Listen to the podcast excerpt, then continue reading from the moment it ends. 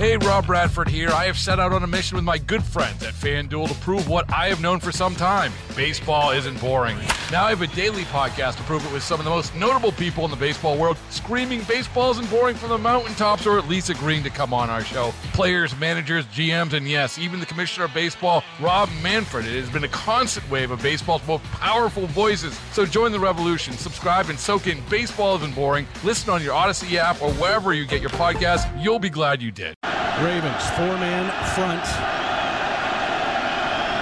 Playing press on the outside. Mahomes will throw it. In the pocket, he's launching one long. Marquez Valdes Scantling catches the ball at the Raven 30 on his backside. This game is over, and you can doubt the Chiefs. You can dislike the Chiefs. You can disrespect the Chiefs. You're going to have to deal with the Chiefs being the AFC champions for the fourth time in five seasons. The Chiefs have the Lamar Hunt Trophy, and they're taking it to Vegas for Super Bowl 58.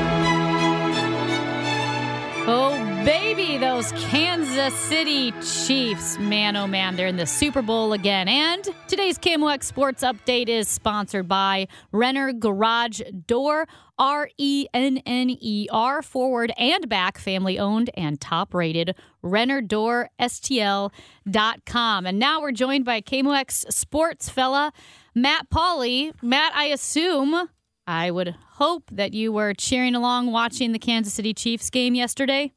Yeah, that was uh, that was a fun one. Both games were pretty solid uh, yesterday, but just good to see. Uh, the, you know, it, it's it's incredible that the Chiefs are able mm. to in in a season where we all thought that this was about as bad as it's been in the Patrick Mahomes era. Here they are, still getting to the Super Bowl. It's uh, it's pretty fun. I would ask a quick question: Does your daughter like Taylor Swift, and did she watch any of the game? Um, either because she likes football or because she likes Taylor Swift? She's a little, you know, she's four, okay. so I don't think she quite knows who Taylor Swift is. to be perfectly honest with you, uh, when we're playing music in the car and she's in the car, it's a lot of like contemporary Christian music, mm-hmm. and she sings along with those, so she knows all those songs. But she's not quite to the uh, point of like knowing artist mm-hmm. yet. Mm-hmm. I'm sure as she gets a little older, she uh, just based off her personality, I'm guessing she will like Taylor Swift. Yeah. Um, but eh. she does like watching football. That's the thing. Like when I've got fun. sports on, she'll come and sit down with me uh, on the couch, and and she knows what it is, and, and she enjoys it. So that's been fun. Well, and again, not to harp on the Taylor Swift thing, but I will say we had some friends some families over, some couples to watch the game yesterday, and there were a couple sweatshirts that said "Go Taylor Swift's boyfriend." so, I don't know if you saw this video yesterday, and I'm not trying to make this all about Taylor Swift, but I, I was actually really happy to see something. So she was in some sort of like scrum, and and Tony Romo, the analyst for CBS, was there as well. And uh, Romo looks at her and says, you know, they say hello, and Romo says to her, you, you do good work or you do a nice job. And then she looks at uh, him and says, well, you do too. And she talks about how it's a different, sk- like a skill set. Mm-hmm. And there was something about her recognizing that Tony Romo as a as a broadcaster and an analyst is talented in what he does and he's got a different skill set than she does. I I don't know what it was, but I, I appreciated seeing that and hearing that from her. Yeah. It's just amazing when you're a city the size of Kansas City and Taylor Swift is making weekly appearances, if not more. I don't know. She, she might have a condo there for all I know. Uh, and uh, it's just got to be a big boost. It, it has to put a little extra bounce in your step if you're the typical Kansas Citian it's fun. I mean, it's just fun, and we've all been doing the thing where you know because she's got a concert in Tokyo next week, and everybody's been saying, well, if you get on a private jet, is there enough time for you to make it to the Super Bowl? And it looks like there is enough time, so we'll see see if she actually uh, does that or not.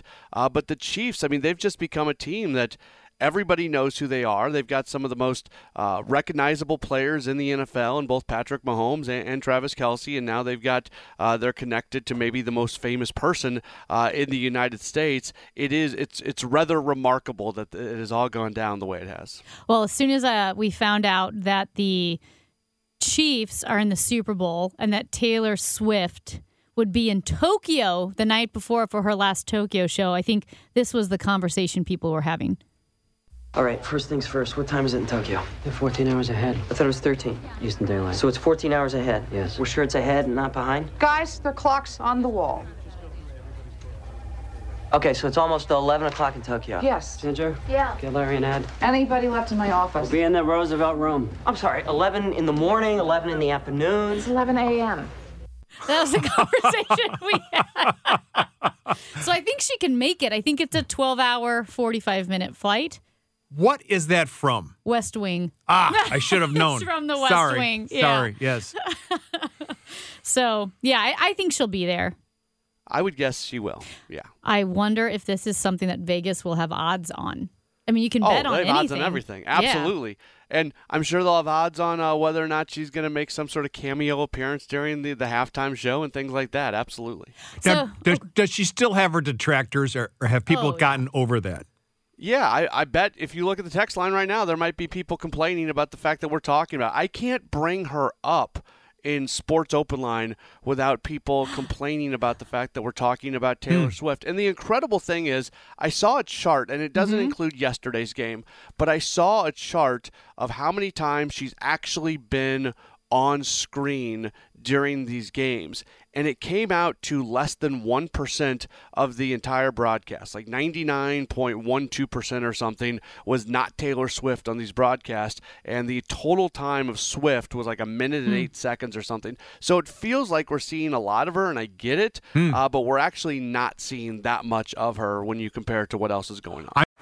Baseball is in full swing. NBA playoffs are heating up, and your NFL team is gearing up for training camp. Listen to the latest on the teams you love here on the Audacy app. The biggest sports radio stations in the country, providing unrivaled local coverage of their teams, all in one place.